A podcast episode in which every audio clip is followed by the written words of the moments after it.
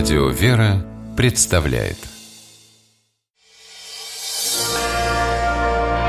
Прогулки по Москве О видимом и сокровенном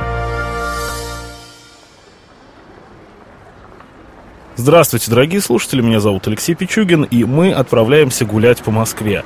По нашему городу мы гуляем в компании Михаила Хрущева, преподавателя истории, москвоведа. Михаил, здравствуй. Здравствуй, Алексей. Идем в Ватковский переулок, он, он находится довольно далеко от станции метро, а вернее он достаточно далеко от станции метро Новослободская и чуть ближе к Савеловской, поэтому удобнее всего, наверное, идти от Савеловской, мы выходим из нее а, по указателю Бутырская улица, и вот по Бутырской улице идем а если стоять спиной к метро Савеловская, то налево. Пересекаем третье кольцо и оказываемся уже на Новослободской.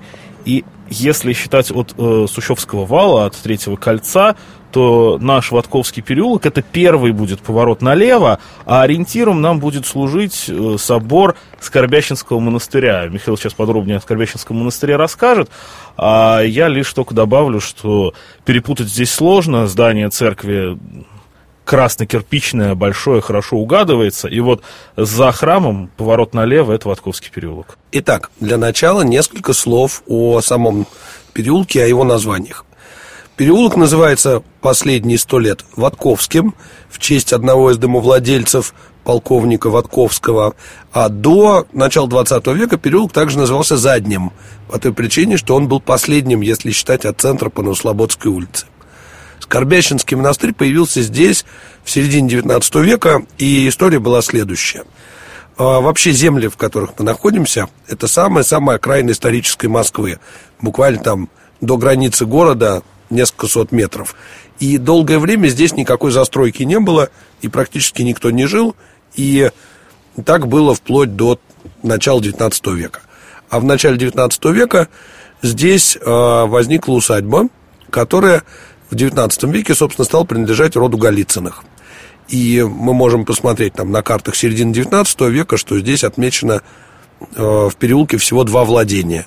С одной стороны, это Голицынская усадьба, а с другой несколько приходов, э, несколько дворов, которые относились к приходу Тихвинской церкви. Здесь, на территории усадьбы, благочестивая княгиня Просковья Голицына устроила домовую церковь. И э, на базе этой церкви, так можно выразиться, вырос Скорбящинский женский монастырь. Сначала здесь был устроен приют для монахинь э, из других городов, то есть монахини, приезжавшие на Богомолье или по каким-то делам в Москву, могли здесь жить, а управлял этим приютом Троиц Сергиева Лавра. А в дальнейшем этот приют превратился в отдельный монастырь. И, собственно, э, в начале 20 века здесь появились все знаменитые самые, в конце 19 начале 20 века появились самые знаменитые постройки. Здесь, собственно, сам собор Пятиглавый, 1800, начало 90-х годов 19 века в русском стиле построенный. И, собственно, сейчас можно видеть колокольню этого собора с улицы Новослободская. Вернее, то, что от нее осталось. Да, сильно обрубленное здание. Здесь же был построен, были построены келейные корпуса, здесь, были, э, здесь был большой сад, появилось свое кладбище при монастыре. В 1910 году его открыли, и это последнее, наверное, в Москве такое, в исторической дореволюционной Москве открытое кладбище внутри камер Калежского вала. К сожалению, в советское время монастырь был упразднен, монахи не пытались остаться здесь, они даже организовали артель. Это, кстати, очень распространенный. Да, да, очень многие монастыри по всей стране становились трудовыми артелями. А, кстати, это шло от самих монахов, инициатива о создании артели, или артели, или это, в первую очередь, местные власти? Так Нет, решали? скорее, это был единственная форма, при которой монахи, и монахи или монахи не могли оставаться в монастыре. А че, почему тогда эти артели так быстро исчезают? Потому что советская власть не то чтобы очень любила монахов и монахинь.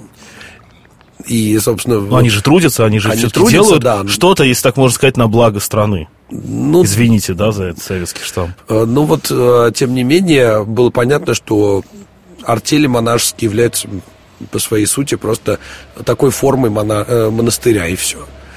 То есть они, понятно, что и молились и так далее, и в связи с этим большинство таких артелей уничтожалось. В 1922 году, когда была кампания по изъятию церковных ценностей, из Скорбящинского монастыря тоже изъяли все серебро, а настоятеля Спасского храма отца Михаила Славского осудили на пять лет лагерей за сопротивление. А, такой даже средневековое что-то есть в том, что на территории монастыря были расквартированы кавалерийские части в 20-е годы, несмотря на то, что там продолжали жить монахини также. А я правильно понимаю, что вот всего монастырского комплекса уцелел только собор? Или там на территории еще, ну, по-моему, еще часовня есть? Да, да, на территории еще часовня сохранилась. Ну и, собственно, Слободский парк, который прячется за, между Ватковским переулком ну, и вот Третьим кольцом, это остатки кладбища, да. А, к концу 20-х годов большая часть построек монастыря была разрушена. А, на месте этих построек появились жилые дома, которые сейчас выходят на Третье кольцо, на Сущевский вал, такие в конструктивистском духе. Появилась школа, она стоит тоже вот прямо перед Третьим кольцом. И э, также были построены корпуса в дальнейшем института Станкин. И, например, Дворец культуры Станкин выходит, собственно, на Ватковский переулок. Э, такая вот грустная история, хотя Скорбящинский монастырь сейчас восстанавливают как действующий. Вот, но большая часть его построек, к сожалению, погибла. Другие интересные постройки в этом переулке, в первую очередь надо обратить внимание на необы- необычный дом в стиле модерн, который прям выделяется. Это дом детского труда и отдыха или дом детский сеттельмент. Это дом 5 по Ватковскому переулку. Он построен в 1907 году архитектором Зеленко. И, наверное, на этом доме стоит поподробнее остановиться. А, история этого учреждения очень интересна. Основателями Дома детского труда и отдыха или детского сеттельмента были два педагога, новатора и очень интересных человека э, Станислав Теофилович Шацкий и Александр Устинович Зеленко. Начнем, наверное, с Шацкого. Э, по происхождению дворянин и получил очень интересное образование, необычное для своего времени и не совсем академическое. Дело в том, что начал он учиться на Мехмате МГУ, механико-математическом да. э, факультете Московского императорского еще тогда университета, очень хорошо учился и неожиданно перешел на медицинский факультет, в котором тоже очень неплохо учился, а потом перешел в Тимирязевскую академию. В современную Петровскую академию. Да, Петровскую сельскохозяйственную так академию. он еще, у него происхождение интересное, он из Смоленской губернии, из э, польская, я так понимаю, польская, семья польских, польских дворян. дворян была. Да, и самое интересное, что, э, казалось бы, на образование агроном можно было остановиться, а он пошел в консерваторию и занимался там по классу вокала, и так хорошо пел, что его даже позвали в труппу Большого театра. И в дальнейшем это именно музыкальная история еще потом сыграет свою роль, потому что Шацкий станет одним из основателей э, музыкальной школы при консерватории но это в дальнейшем. Почему же его так бросало с одного факультета на другой? А дело в том, что он с юности решил, что надо отдать все силы на организацию образования, и, собственно, он пытался получить такое образование, которое было полезно в его педагогической деятельности. То есть, например, он изучил математику ровно для того, чтобы ее преподавать. Он изучил медицинское дело для того, чтобы, если что, оказывать там помощь ученикам. Он понимал, что нашей стране большая часть населения проживает в сельской местности, поэтому для учителя, и чтобы иметь авторитет среди учеников и родителей, чтобы быть полезным, необходимо знать земледелие и быть хорошим агрономом. Ну и огромную он придавал значимость музыкальному образованию, именно поэтому пошел в консерваторию. Он занимался кружками очень активно, там, детей с окраин учил. И вот в 1907 году он познакомился с Александром Зеленко. Тоже очень необычная биография человека. Да, архитектор, э, начинал свою профессиональную деятельность в Самаре, потом работал в Москве, э, совершил кругосветное путешествие, решил заняться, вот, собственно, просвещением, познакомился с Шацким, и они вместе решили создать детское учреждение нового типа, такого, какого раньше не было. И, собственно, здесь, на Ватковском переулке, они построили здание, которое было полностью приспособлено под организацию образовательного учреждения необычного такого. То есть, глядя на дом детского труда и отдыха или дом детского сеттельмента на Ватковском переулке, можно видеть, собственно, для чего он строился. Это э, тут видно, например, что есть обсерватория, большие помещения там для кружковой работы. Ну и само здание совершенно необычное. Важно сказать, что изначально оно выглядело даже интереснее, поскольку оно было покрыто не гладкой штукатуркой, как сейчас, а так называемой в шубу. То есть э, она неровная была штукатурка, здание выглядело очень странно и необычно. Ну, кстати, Зеленко подсмотрел саму идею сеттельментов в Америке. Да, ну то есть идея сеттельментов была действительно за границей, но в России такое учреждение было первым. Суть его заключалась в том, что дети с окраин, вот здесь вот, в Сущевской части, фабричные, а, многие не получали образование, часто попадали там в дурные компании, пили, курили, ругались. И как-то их э, заманить в школу было сложно там. В то время, когда они открывали это учреждение, из 10 детей в районе только двое ходили в школу. И то имеется в виду самое начальное училище. Соответственно, э, нужно было сделать так, чтобы дети сюда ходили, и чтобы они ходили сами. И, собственно, сеттельмент этому очень способствовал. Дело в том, но что... недолго. Да, но недолго. Дело в том, что дети там сами управлялись и сами решали, что им делать. Ну, им говорили, вот можно, например, там заняться моделированием, можно посмотреть на звезды, можно книжку почитать, можно приготовить обед совместно, можно прибраться.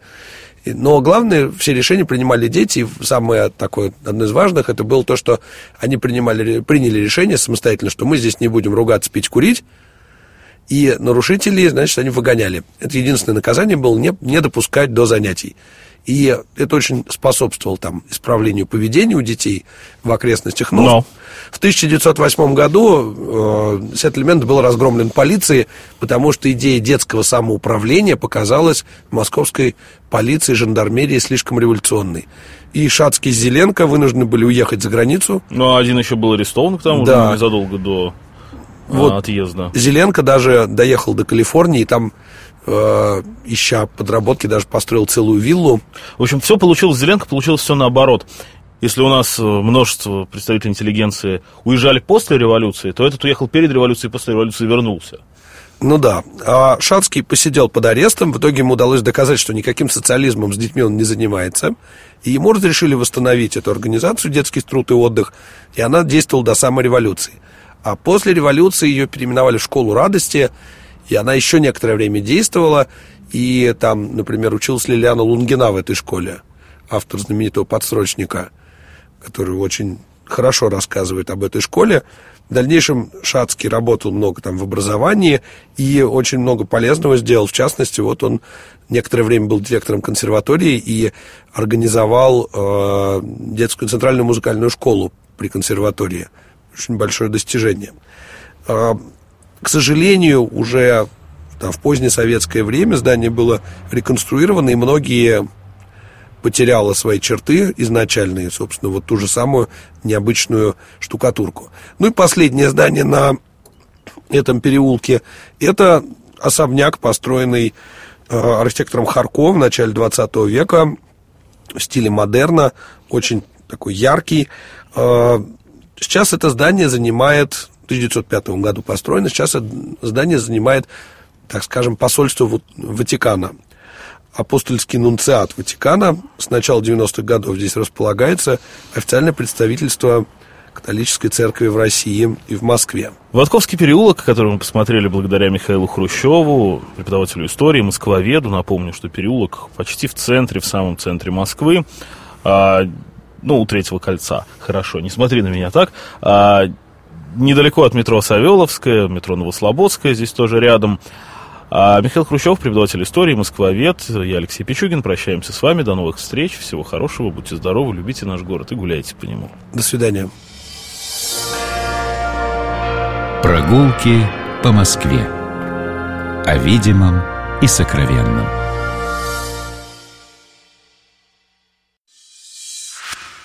Программа «Прогулки по Москве» произведена при поддержке Комитета общественных связей правительства Москвы.